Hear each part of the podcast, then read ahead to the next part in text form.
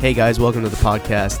Uh, this is Doing It for Bartolo. My name is June Lee. Uh, on the show this week, we have John Berman of CNN, uh, and we talked about you know a lot, a lot of different things. And it was a it was a really fun conversation. I've known uh, John through Twitter for a few years now. Uh, He's a big Red Sox fan, and so uh, we connected on Twitter that way, and uh, we, we talked Sox from time to time on there. But we talked about uh, his his journalism career and, and uh, his kind of rise to CNN and, and hosting the the program's uh, early start and uh, one other program on there on a daily basis.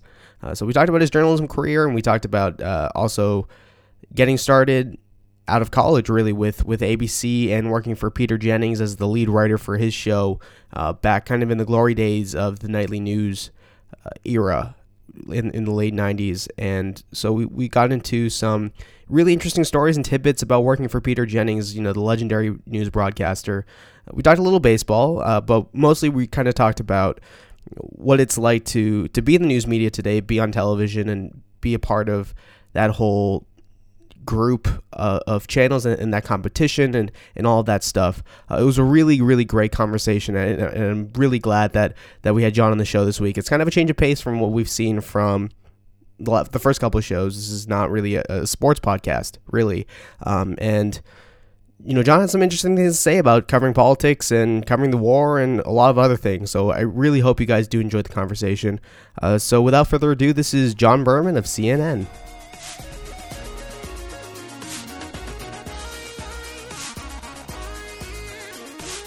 John Berman, thanks for uh, coming on to the show today. I really uh, appreciate the time. Great to be with you. Uh, so you're heading down to Iowa to, to cover the caucuses uh, today. So uh, what is how, how, does your job kind of change with, with the election season coming up? It gets even more awesome. No, the the Iowa caucuses Monday night. Look, I'm a political junkie, and I've I've covered elections for a long time. I mean, uh, since since 1996, my first one on the trail was 2000, uh, and it's just exciting to be out there and to be in the middle of the moment. Uh, um, and we're in the final days before the early voting states, and and over the next few weeks, it's going to be you know almost all of our coverage will be every move. Uh, that these candidates make um, every time they speak, where they go, what they say, what they do, and, and how they go after each other. So it's a lot of fun do you? Th- I mean, how much do you think about uh, how how much the the media influences the, the elections and, and the coverage, and how much uh, when you're in your pre-production meetings, how much do you kind of consider uh, how much how much airtime you're going to be giving to each of these candidates, and, and how much you guys talk about them?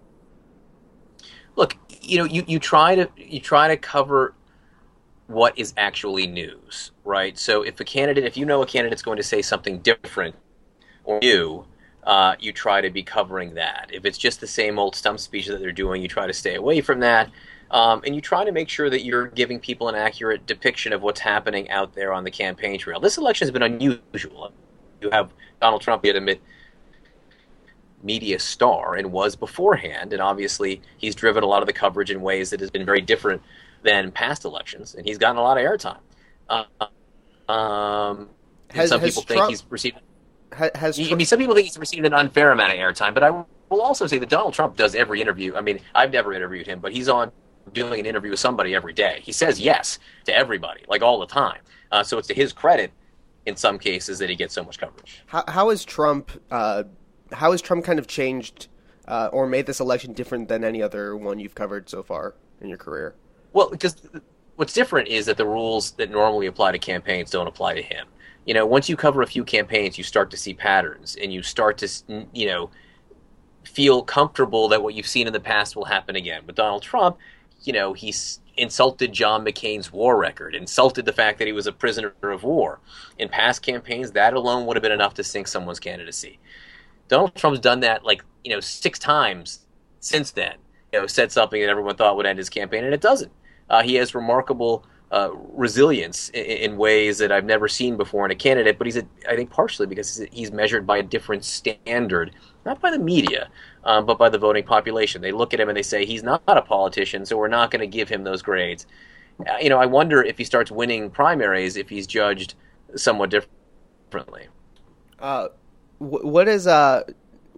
How have you seen Trump kind of approach his, his election campaign uh, differently than you have seen, uh, you know, traditional candidates approach it in the past so far through the media. Well, with, Donald Trump, it's do every interview. You know, he's on the air constantly. He doesn't say no to interviews. He'll talk to morning shows. He'll do it by phone. He'll talk to reporters out there on the trail who pull him aside. Then he does these big rallies. He's not as much into retail campaigning, which is something you normally see in the early states. And by that I mean, you know, going to house parties, going to kitchen tables, doing town meetings in New Hampshire and Iowa. He doesn't do that as much as he just does big rallies, and he counts on the coverage that he gets from you know some of the more outrageous things he says just to overwhelm uh, the media landscape. Uh, what what has been your, your favorite election to cover um, in, in just terms of you know the the storylines and, and what has been most inter- uh, interesting to you as a reporter?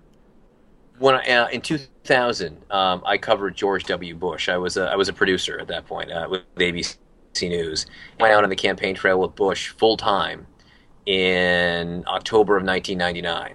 And I covered him all the way through his first six months in the White House. And I, I basically just like camped out with George W. Bush. I, you know, I, I lived with him. I more or less moved to Austin where the campaign was headquartered. I was on the road full time. Um, so I saw the whole thing beginning to end. So that was the most thrilling for me and the most complete because I was there the whole time. And that was, you know, that, that election went into overtime, extra innings, you know, uh, except they had no closer. You know, it, it's a, it's a, the bullpen was spent and it went into extra innings. It was it was you know it was amazing to see. Uh, and and you know, t- touching on your, your time at ABC News, that's where you got a job out of college. Yes. Yeah. How, how did that happen? I, I when I graduated college after driving cross country with uh, my one of my roommates, getting back home, I had this notion that I wanted to um, be involved. I graduated college in 1995, and while I was young and didn't have much foresight, I had the idea that I wanted to be involved in covering the '96 campaign. I was a so I, you know, I sent out letters to news organizations, and, and I had no real journalistic background. I really didn't, but I had read Boys on the Bus, which, if you haven't read, is a great book. Timothy Crouse wrote a, a book, a very famous book called Boys on the Bus, which is about covering the 1972 presidential election. And I read that my senior year in college, and I decided I want to do this. I want to go out in the campaign trail and be in the campaign trail. So when I graduated college, I, you know, I wrote all these news organizations. I said, "Hey, I know all this stuff about politics. You know, hire me. I'll do anything." Um, and then pretty much no one wanted to hire me. Um, and I begged, borrowed, and stole my way into an internship at ABC. Um, the fall and of '95, and then I got them essentially to hire me as an overnight desk assistant, which is making weekend overnight desk assistants, which is like making coffee and making copies and answering phones from midnight to 8 a.m. You know, Friday night, Saturday night, and then that led to an you know ultimately I became a regular desk assistant, and then I did get hired pretty quickly once I was within the door as a researcher um, for the for the team that was covering the election on the 1996 election year. So I worked, you know doing research, putting together packets of information, um, learning about the various candidates in 1996. So I ended up getting uh, in the door that way. And I also I, the other thing I should I should and I always make sure I make this clear. I, I it, it, sounds like I had a grand plan and I executed it.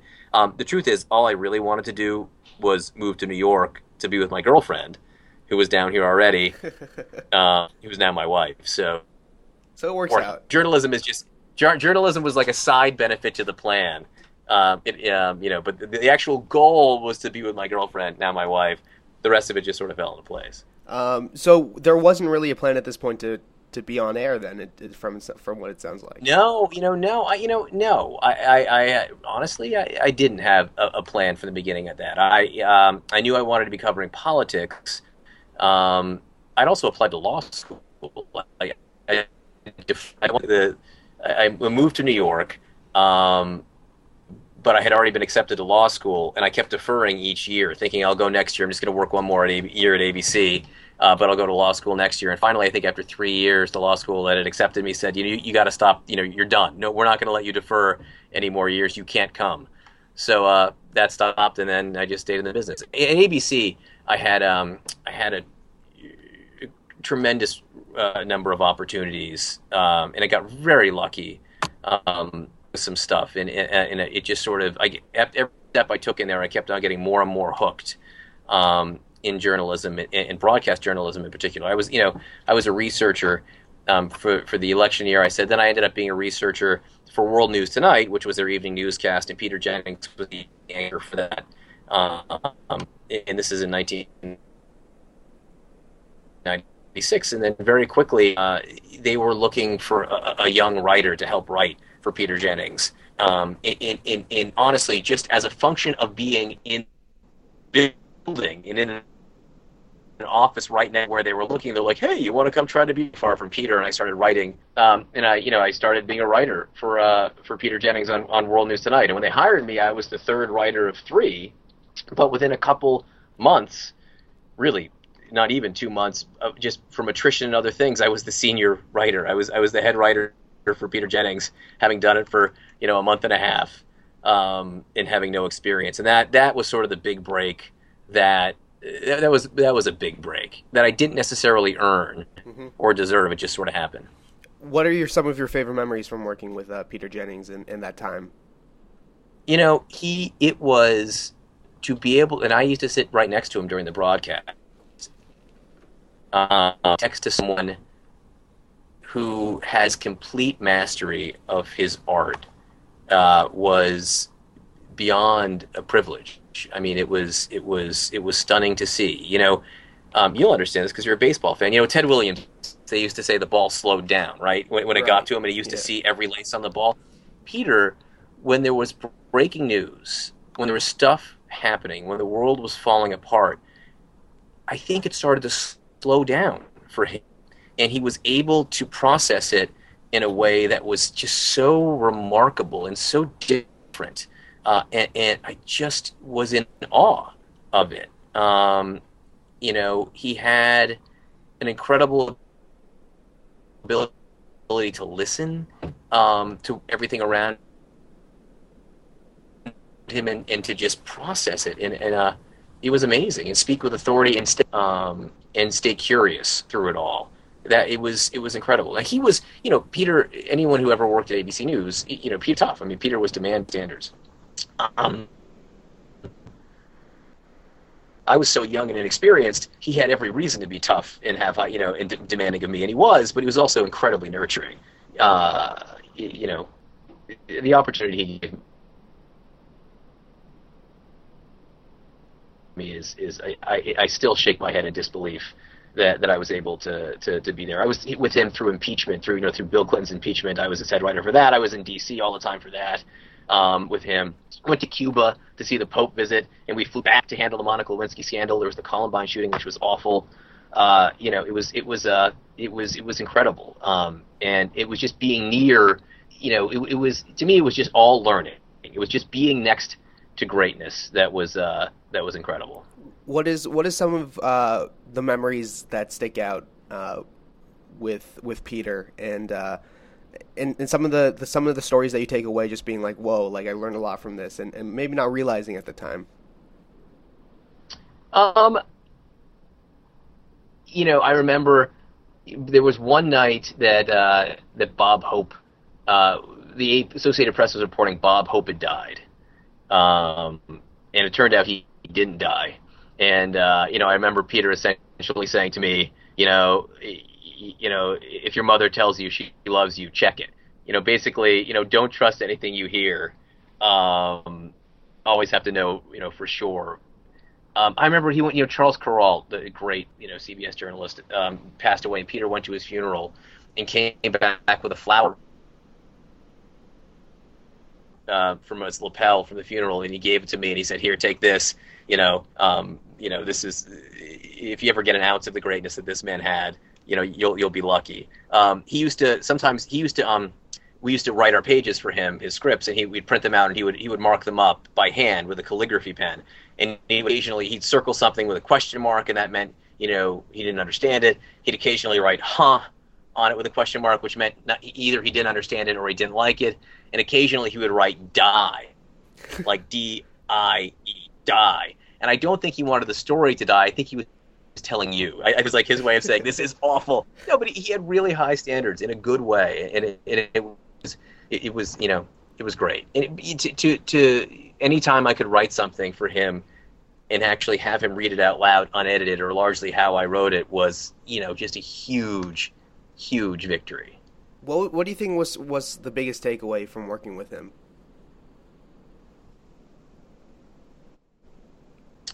Uh, biggest takeaway was li- be curious. Be curious. Always be curious. You know, the best. Sometimes the best question you can ask in journalism is, you know, really. Like, so you ask a question. Someone says, you know, I say, what color is the sky? They say it's blue. I go, really?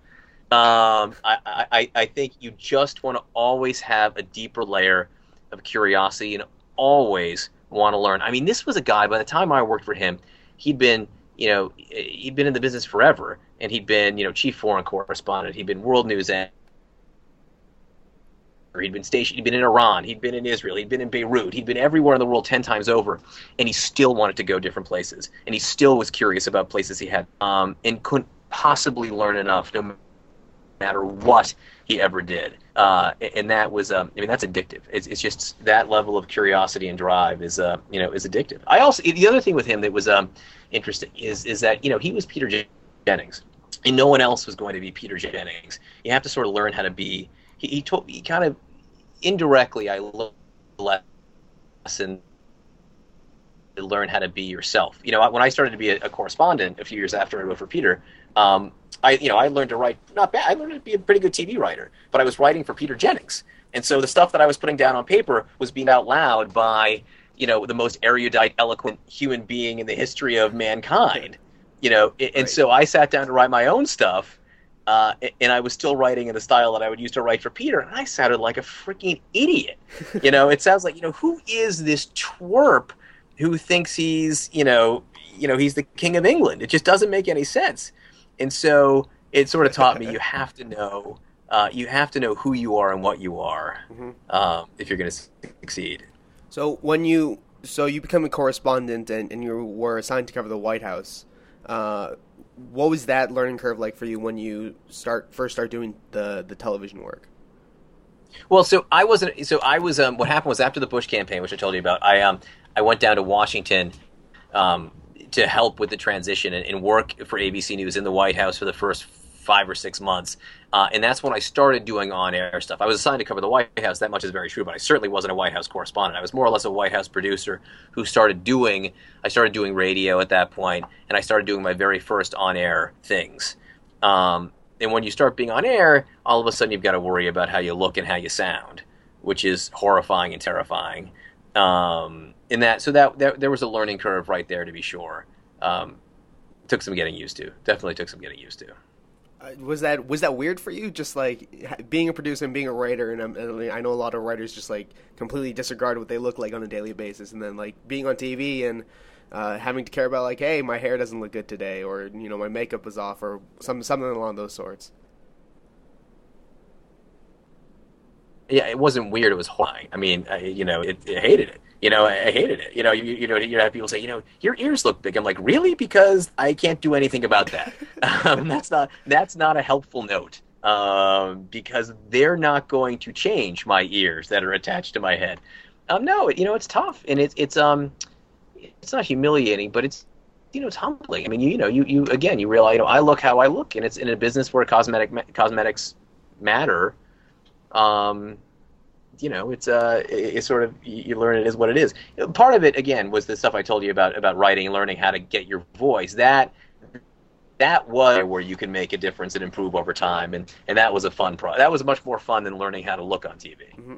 When were there any uh, day, uh, any memories from the early days of, of being on television where you remember just kind of not doing well, and and what were you thinking when when that kind of stuff was happening?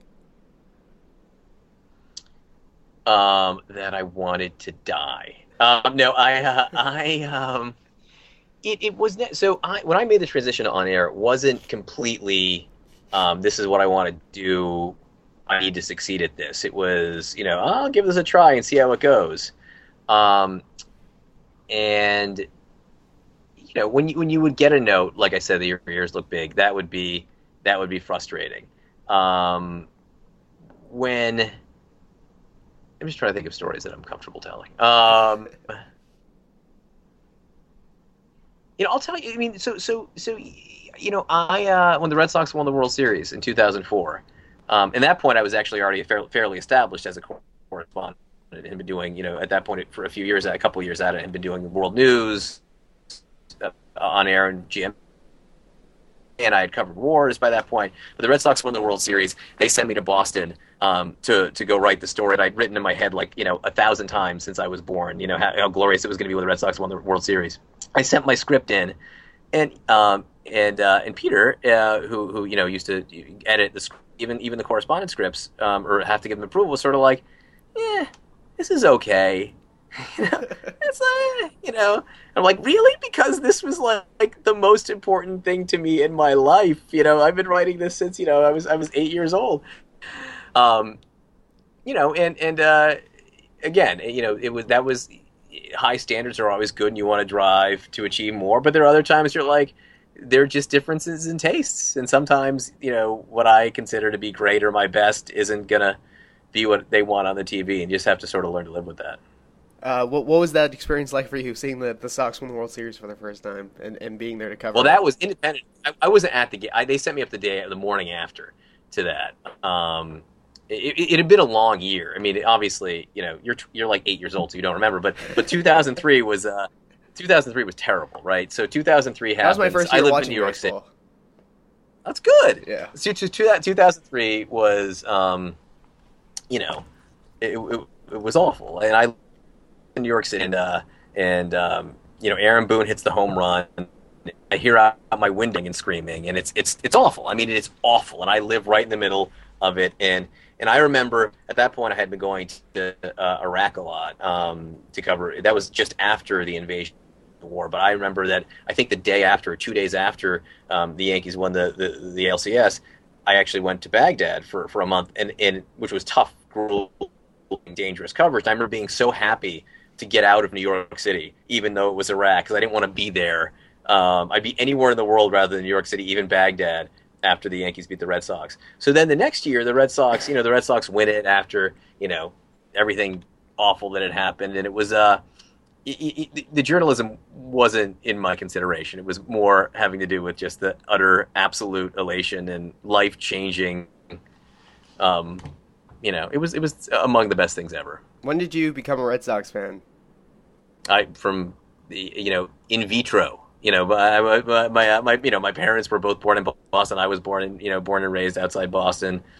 The Red Sox were, uh, you know, I was born in '72, so I was when I was a kid. You know, you know, kindergarten. '78, I was five years old. One of my you know earlier kindergarten memories um, was them wheeling, uh, no, putting us all in the in the cafeteria with TV for the one game playoff um, which was an afternoon game. And, and so we watched the game until the school buses came. We all got in the school buses, went home to see the end of the game at home.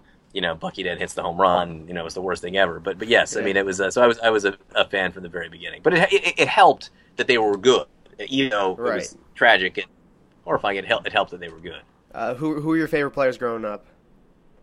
Rick Burleson, Jim Rice, one of my favorite players as a kid. Um, Jim Rice became a player long. Um, yeah, they, they, were my favorite players. Uh, for sure.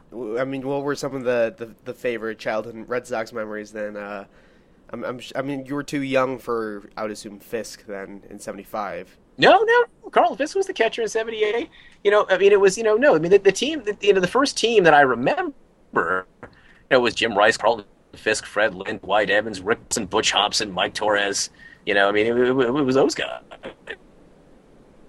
Miller, Carl Yastrzemski. Uh, no, no, I mean those, those, those guys were good. Uh, you know, I, I, just remember watching and thinking they were awesome. Bernie Carbo. I remember which game. I can't remember the first game I went to, but with all those great players, I remember the guy who hit the home run in the first game I actually went to was Bob Bailey. Um, you can go look that up. I think he was with the team for like eight minutes. I'm like, who's Bob Bailey? I'm like, I know Jim Rice or Fred Linda hit a home run. I, I think the first time I, I, remember going to a Red Sox game, the first player that I re- distinctly remember playing besides Wakefield, because Wakefield pitches at every Red Sox game that anybody goes to, uh, right. was uh, was Damian Jackson of all people. Like it was a uh, Damian Jackson at bat, and he like stole a base or something. It was just like, oh, Damian Jackson. And now you know yeah. who's Damian Jackson. no, exactly. I mean, that sort of that sort of always happens. So yeah, no, it was uh, you know, and then I mean, I was a fan all through, you know, forever. I mean, you know, college. Um, there was a uh, I graduated in '95 from college, and you know, you basically in the spring you don't have to do anything. You can more or less stop going to class. And they were after this. That was after the strike.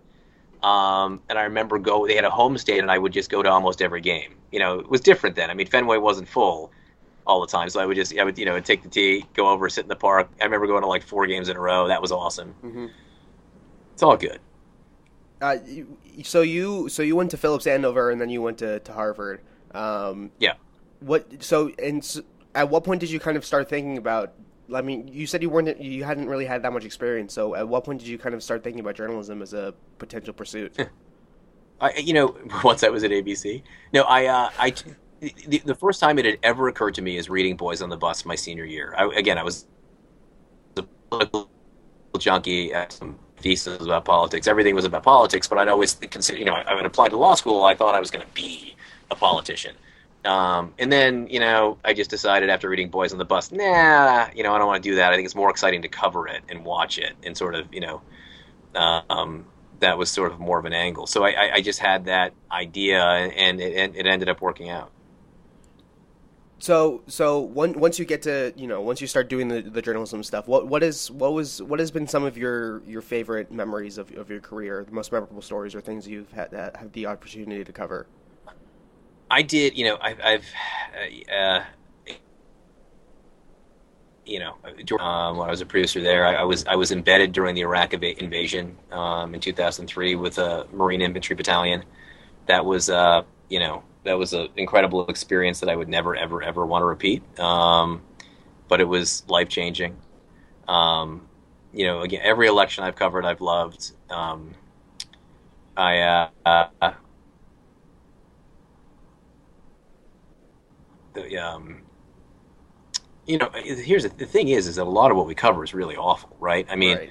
you know, much much of the news we, we, we, we travel to and go to, you know, it's not for good reasons. Just in the last year, you know, I've been to Paris twice for the worst possible reasons in the world. You know, that's no good. I've been to Charleston for the worst possible reasons in the world. That's no good. Um, you know, so that's not, you know, rewarding to, to cover that by any stretch of the imagination. Boston Marathon bombing. I was, you know, I was that I, I just started CNN a little before that, and and, and uh, and uh, yeah, I mean, after the marathon, I was up in Boston for three weeks, anchoring for tons of hours every day. Uh, um, you know, you know, in some ways, it was, you know, it was important journalistically, but it wasn't fun. Um, it's, but it's, it's, you know, it's what you do when you need to do, uh, you know, for this job. I, when I was at ABC um, for a stretch in between the campaigns and the wars and stuff, I also started working for night, doing a lot for Nightline in 2020 when I got to do more profiles of you know, interesting people, and that, that the people weren't always dying, and that, that you know, which was a nice break. So, uh, with the marathon bombing and, and, being from Boston, what was? Do you remember where you were when you heard first heard that the that the explosions went off at the finish line? Yeah. Oh sure. I so here's the thing. I had I had um I was I had one of the shows at CNN had wanted me to write a piece that, that morning about um it was it's, it's ironic now in retrospect explaining why the marathon was important to Boston. You know, and, and so I wrote this real masshold piece, just uh, essentially you know, explaining you know our marathon's better than everyone else's. We're better than everyone else. Everything we do is better than everything everyone else does, and it's and more important and more significant. Um, which, which I happen to think is true. Um, so I just finished that script. I was home already. Uh, at, you know, in the early afternoon. No, I mean barely after twelve. I remember who won the marathon, plugging in the name of the script, um, and uh, in recording it and sending it back to the show uh, on my iPhone, um, the audio. So I was done. My work was done on the piece. Um, went out to mow the lawn, and then my phone started going crazy that this was happening. And I live in I live in just outside New York City, so you know everything was going crazy. And there, you know, I got a call soon after saying go to Boston, and then I didn't didn't really come back for three weeks. What do you remember about uh, covering that? And how I mean, being from Boston, how difficult was that for you to, to be in the city in such a you know every time you're around people who are you know who are um,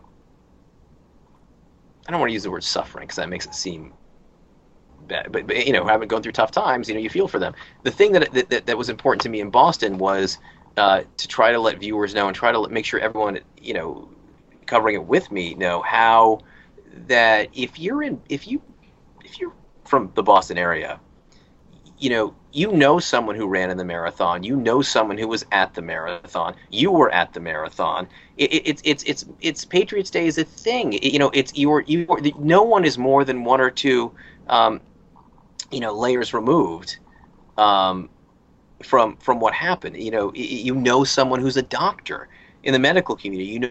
Know a kid who goes to school in Boston. This is, you know, you're, you're what uh, the, it's you're you're just close to it definitionally. Everyone's close to it. So it was it was important to everyone in that area i think what was going on. And as the chase was going on and the manhunt on that friday was going on you know trying to you know, all these towns and where all these people are in the lockdown it was just it was important to me um,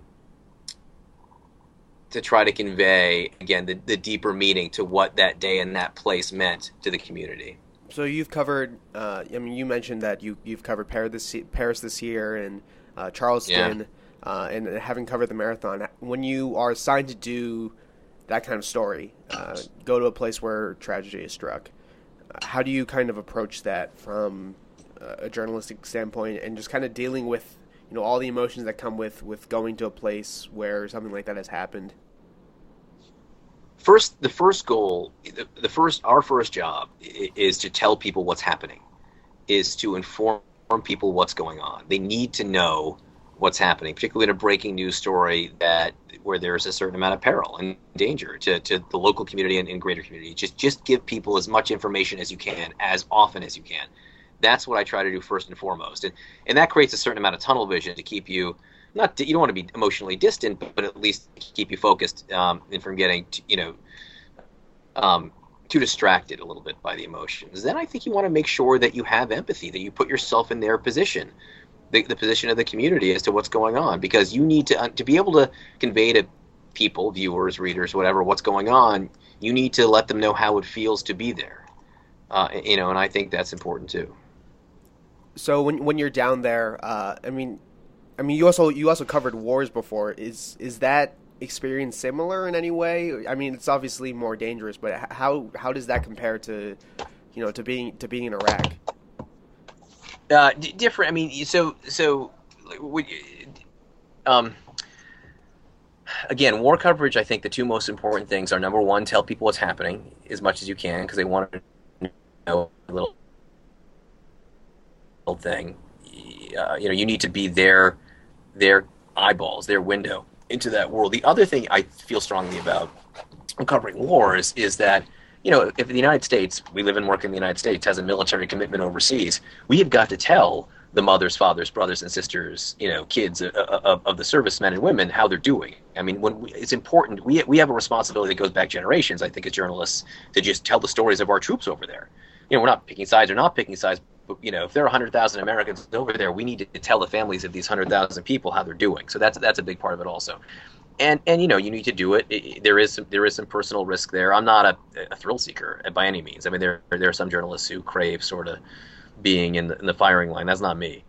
Um, but you know, there, I mean, there's some risks I'm willing to take to tell important stories. What are, what are some of the memories that stick out from, from covering the wars and and uh, what was that like for you just just seeing all of that. Um, I'm taking a bite of food if you don't mind. Well, no um, any, my blood sugar's low. Um. So I was embedded with the Marines, um, a Marine infantry battalion, a motorized Marine infantry battalion, which means a motorized infantry battalion of Marines who get driven around in the back of trucks. These big giant trucks drive in you, jump out of the trucks and you start. That's what the Marines do. Um, they're not in like tanks or armored vehicles. You know, any notion that you're in these, you know, vast pretend, um, you know, juggernaut things was not who I was with. I was with these guys who put their lives on the line with guns. And when I was embedded with them, you know, I was I was pretty low on the ladder at ABC.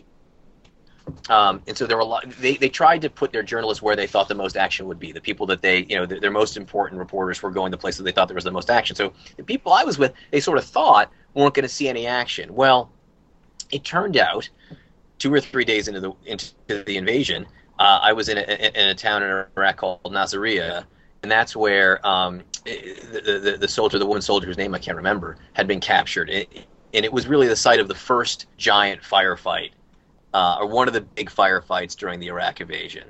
Um, real battle. So I was in the middle of this, you know, having been assigned largely, not as an afterthought, but as a secondary uh, level of importance. You know, I was right where the action was right away.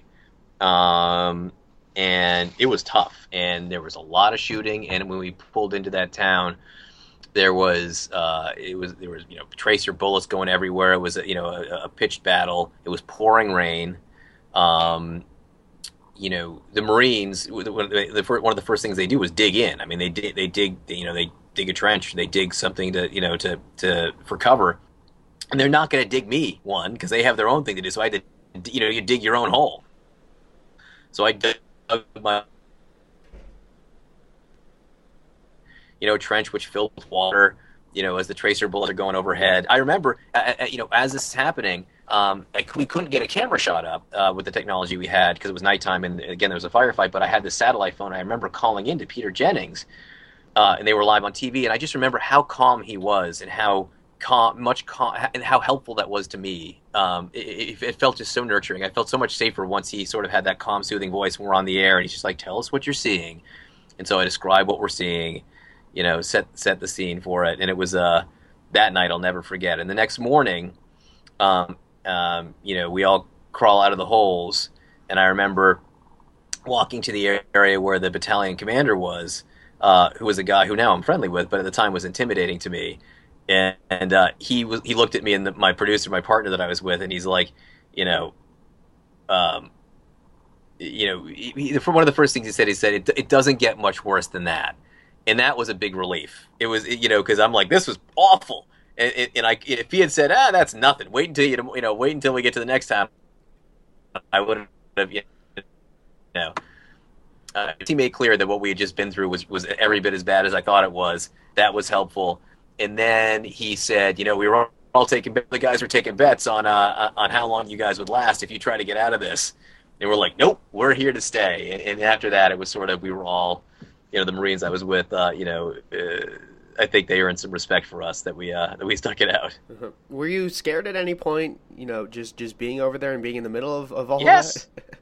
yes, like no, at any point. How about at every point? Yes, it's scary. It should be scary. You know, it's it's it's you know, war's an awful thing. You know, and, and it's it's um, you How know, tough was that on you? Everyone experienced just being just being very, in the middle of that very, very tough. Physically tough, emotionally tough. Um, you know, I mean, I don't. My, you know, my wife, I think, grew up camping, and, and, and now, you know, all she wants to do was, you know, go camping with the boy, my twin year twin boys, and I'm like, I really don't want. to. I've slept out.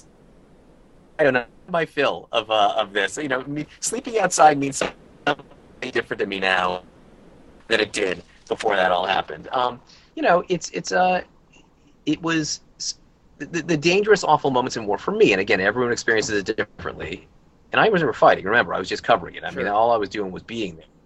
Um, it was the, the, moments of danger are much more intense, um, much shorter, but much more intense than you can possibly imagine. Uh, beyond you know that the, the, first couple of days there and being in the middle of all of that, uh, what what kind of big takeaways did you take away from like what did you learn from from that experience be, being over there during the war? I learned about dedication. I, I learned about the de- dedication of the troops. I learned about the lives that they had and how hard they have to work at all times, and how what it's like to be separated from your families for that length of time. Um, and that I think is important. I mean, man, do I think that that's important for journalists covering anything, even campaigns. I mean, it's important to know the sacrifice that the troops make, and, until you see it firsthand, I don't think you really know that. Um, that's for sure. Um, I have, you know, learned to respect, you know, war journalists, people who make it their lives to cover conflicts because they put themselves at incredible risk uh, to tell a story uh, in, in, something important. You know, and, and, so, you know, look, journalists in all in all all types of journalists um, get criticized more than our fair share. Um, and doing that made me realize how important it is what we do. And if people want to criticize us, that's fine but but we do something very important. Uh, so when so you so you go to CNN in 2012, uh, and, and you start. That sounds right. And, and, so you start hosting early start and at this hour uh, at that point. Uh, what was what was that transition like for you moving from ABC, you know, where you had worked since for all of your life, you know, post post college, and then and going to a new network and, and then starting to, to anchor to these two shows? Um, it was hard. I mean, ABC is where I grew up, you know, and it's still it's a wonderful company. I still have so many friends. I, mean, I have tons of friends there. Um, I feel like I have tons of family there. It was hard. It was it was like it was like going away from home, but it was a risk that I thought was worth taking. Um, just like I sort of never imagined I was going to be a reporter then a correspondent. I never really imagined I'd, I'd be an anchor. It was never a goal per se, but an opportunity presented itself, and I, I sort of the, the calculation I made was this is the last chance I'm going to get to try that and fail. This will be the last chance I have to fail uh, and still be able to recover and, and, and, and, you know and go back and not have it be the last thing I ever do. Right. So this is it. Either I try it now or I never try it at all. So I decided to try it, uh, and it's been um, amazing. I mean, it's been a really interesting four years at CNN. There's been a lot of news uh, in a lot of different capacities. Uh, our, our, company's changed a lot. You know, Jeff Zucker came on not long after I did, and I think that changed CNN quite a bit. Um, and it's been wonderful, uh, and and it exercises completely different muscles. Um, you know, I think being you know at, at, at heart, a journalist is a journalist, right? You always want to be curious. You always want to ask questions. You always want to learn. You always want to tell stories, and that's what I did as a correspondent, and that's what I do as an anchor. But the methods which which you do that is very different. You know, you're you're when you're an anchor, you're sort of, you know, you're you're a flight controller, um, and as opposed to doing a two or three minute television news piece or a minute television news piece, now I'm on for three hours every day. Mm-hmm. Uh, and, and, it took some getting used to. Um, and, and, it was, but it, that that was the fun of it, right? I mean, learning how to be an anchor um, is, uh, you know, it's it's work, and I, but I enjoy the challenge. So I see you when I'm when I'm up late doing uh doing homework for school. I'll see you. Uh, I'll see you start to be like, oh, good morning. Like I'm getting ready for, for early start at 4 a.m. Uh, what is so when you're getting ready? What is what is that schedule like? What is the daily schedule like for for John Berman on a, on a daily basis? So so when I'm on my normal schedule, and I'm only on my normal schedule like half the time, but when I'm on my normal schedule, I um you know I wake up at 1.30 um, I get myself to work an hour before the show at four. Um, and and when I get to work, I you know I, I do I, I re, because I was a writer, a TV writer before I was anything. I, I rewrite, I'll read. So, I, but that's the way I learn. It helps me with my thinking process. But it's all very the time the lead up time in the morning is all very quick it's you wake up you shower you get to work you make those changes you sit down and you're on tv that makes it sound like it's all last minute the truth is is that I do almost all my work the night before, where I'm, or even all throughout the day, where I read. Most of what I do in life is I just read a tremendous amount of news. I mean, I I'm reading, you know, I spend an hour or two every afternoon and evening reading, you know, the, a, variety of newspapers and news sources, um, so that when I wake up the next morning, I know everything that's going on. Mm-hmm. So, you, so, you, um, so that's sort of the preparation process. So, you, so you get to the office at, at three a.m. Uh, how do yeah. you, is the, do you have any any rituals that you have before going on on TV? It's not enough time for rituals. It's like you sit down at the computer, you go through the rundown of the show, you change everything you feel like you need to change, run up to makeup, sit down at the desk, you know, and uh, and go. Uh, I know uh, a lot of people get their perception of, of what TV news is like from from uh, how it's portrayed in the media and, and things like the newsroom uh, on HBO. Mm. How similar or dissimilar is uh, is your experience uh, from being on uh, being an anchor on TV to, to what you you know what is what is portrayed in, in things like the newsroom? I, I think it's radically different. You know, I think it's radically different. I think I think newsroom. You know, um, and I like Aaron Sorkin. I mean, I I I, uh, I, I think it's the perception of what we can can't do, should or shouldn't do is just out of whack in, in that show. I mean, you know, look, I want to tell people what's ha- happening. I want to be fair and I want to be provocative. That's it. I mean, you know, and beyond that, and I want people to watch.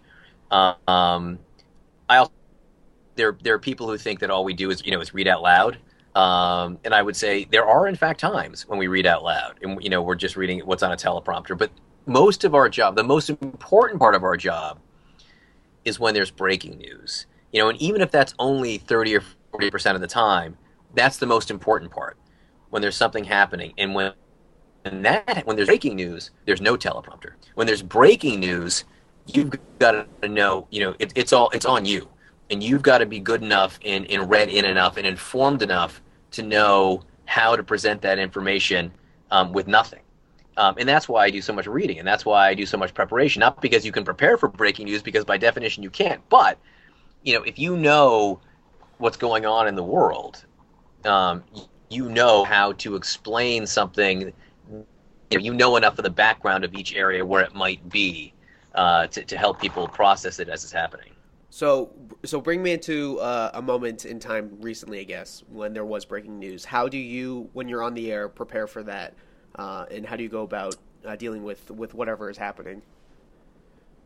Um, you know, I've been on. I've been, I've been on during my shows. There've been some. You know, I remember the first week I started at uh, at um, at CNN. The Friday, I think it was a Friday, of my very first week. It was my fifth day as an anchor the the, uh, the Aurora Theater shooting, uh, and that happened an hour before we went on air. Um, and so, one of my first days on the job were telling people about that.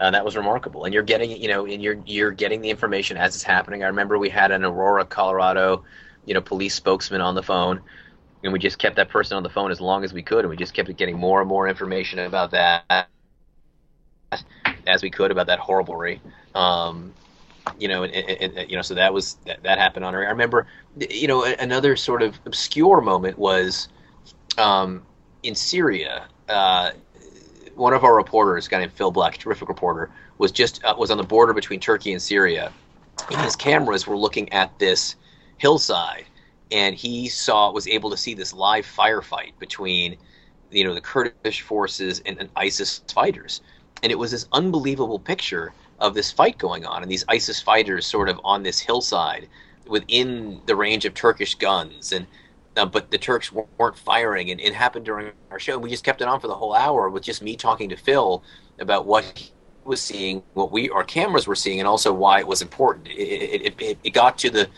the, the complications of this conflict, which at that point Turkey wasn't involved. I'm like, Phil, there, you know, there's a dozen ISIS fighters right there, you know, you could throw a rock at them practically. Why isn't Turkey firing? And it's well because Turkey doesn't want to get involved. You know, Phil, you're a hundred yards away, that you know, maybe half a mile away from these ISIS fighters. I can see them. You can see them. Why isn't the U.S. sending in an airplane? Well, U.S. planes are out of range. You know, you sort of learn the, the limitations, and that was a, um, it was a, a, pretty, it was an interesting and exciting in its own way uh, hour of television. So you've been in journalism for close to 22 years now. If yeah, that makes me old. Um, that makes me old. How have you seen the industry change since you first entered? Obviously, with the invention of you know the, the boom of the internet, there's been a lot of things that have changed with like Twitter and, and how you get your news and how you uh, consume your news. But how have you seen a change from your end on the on the TV side? Uh, the TV side, you know, it, it, it's the ability to, pro- to, to send an image is so much easier than it ever was, right? I mean, you know, we used to have to send a, this giant satellite truck to be live. Somewhere now, you, you, know, you can do it with like two cell phones uh, if you have to. Um, and so, the, so the technical barriers, um, have, you know, are, are, just disappearing to making television. Uh, that's interesting. You know the editing you know used to be linear used to be tape you know used to record play record play record play. If you're putting together a news piece now it's all you know non-linear with the ab and that happened early on. But but it's it's uh you know again you don't need a satellite to feed the tape. You can do it over a cell phone. That's that's so much easier. You know i this is i'm not blowing smoke up your ass here but whenever i talk to journalism students or whatever everyone asks me about the state of journalism i tell a story about you which is that i'm a, I'm a giant you know I'm a giant baseball fan and sports fan, right? So, you know, I, I consume tons of sports information on Twitter and on Bleacher Report and everywhere else. Um, and, you know, I started, I don't know how many years ago, it was probably, what, two years ago. Um, you were, I guess, interning at WEEI? Yeah. Yeah, that, that was, yeah, I was, I was in the Red Sox okay. with uh, Alex and Alex Beard and Rob Bradford at that time. Yeah, so so you know, so I can, you know, I, I, on Twitter, I read whatever I can from from the, the, Boston news sources I like, and I was reading tons of articles from from that were linked to from Twitter to the WEEI site, and you know, and you had a byline, and you were writing tons of stuff, and I was enjoying it, and it never occurred to me, you know, you sort of do. I always I do look at bylines, but beyond the byline, I don't necessarily know that much about the individual. Um, but I assume if you have a byline for a respected site that I like and does good information, that you know that, that you're a professional journalist. Uh, and then I remember, um, you know, I, I, we probably tweeted back and forth a bunch, just you know, randomly. And then I remember hearing from you that you know you were interested in uh, in internships, and I was confused. Uh, I'm like, what? Like, what do you mean? Like, what? What are you talking about? It turns out you were like a freshman in college, or not even. I don't even high school. I don't even know. It, and, and, and I was like, how can this be? And and I realized that how just unbelievably different everything is now. That if you can, um, you know, if you can produce journalism like you were producing as young as you were, uh, you know, it's it's just it's just it's just wildly different. You know, because 20 years ago, there's no you wouldn't have been able to do that anywhere. Yeah. You know, working for the smallest town newspaper, um, you know, covering you know, like like like junior high hockey. You know, it's just it just won't happen and there you were with an internship that was allowing you to write on the Red Sox um, for you know for a reputable site and covering news. And so yeah, I, I, just I tell people you know it's out there. There are opportunities out there now that weren't out there before. Uh, I know. I, some... I assumed you were like some uh, some like forty five year old dude who'd like you know done it for.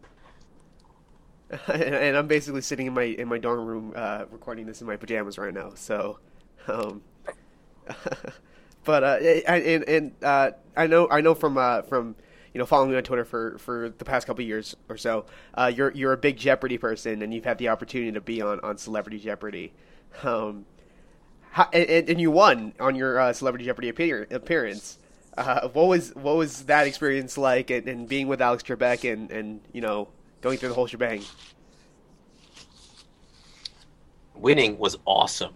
No, um, it was uh, it was it was surreal, like beyond surreal. Um, first of all, you know, I still don't fully know how I got on Celebrity Jeopardy because you know it, it, they must have a very broad definition of the word celebrity. So I feel like I suspect like they must have had a real celebrity drop out at the last minute, and I was available, so they they got me to go in. So there was that aspect of it that was to begin with. Um, you get to the studio and they actually tape like three shows back to back to back so you're you know you're sort of cycled in and cycled out. Um, when you go up on the stage, you you play a whole game first. You uh, you have a dress rehearsal with a fake Alex Trebek, but they do the whole game. You know where they every round all you know questions, um, because they want you to practice and get it right. And there's a producer assigned to each contestant to sort of help them out uh, and to make sure they understand how the game works and everything else. Um, and, and, after like the second segment, the producer was assigned to me comes over and says, "Hey, you know, we, you know, we want you to look like you're having fun." And I said, "I'm not. I, am like, I'm not." I, I said, "I can either try to win or I can have fun. I can't do both." Um, and so, but but it sort of got me to loosen up a little bit. No, you know, it's it's it's tough. I mean, it was it was uh it was tough, and uh, it was um, it's one of those things where uh, you know, I, I, I, am reluctant to admit how happy it made me that I, that I won, but it did. I was so happy. I'm so into it. It was. I was so surprised too. I'm sure that was like a like a bucket list kind of moment for you. Yeah. yeah. Good times. Except for the fact that I never thought I'd be in Celebrity Jeopardy in a million years, so I never planned for it. Um, you know, it was it was sort of beyond bucket list. It's like sort of like I can't actually believe it happened list. Yeah. Uh, well, John, thanks for taking the time. I really, really appreciate it. It's great to talk to you.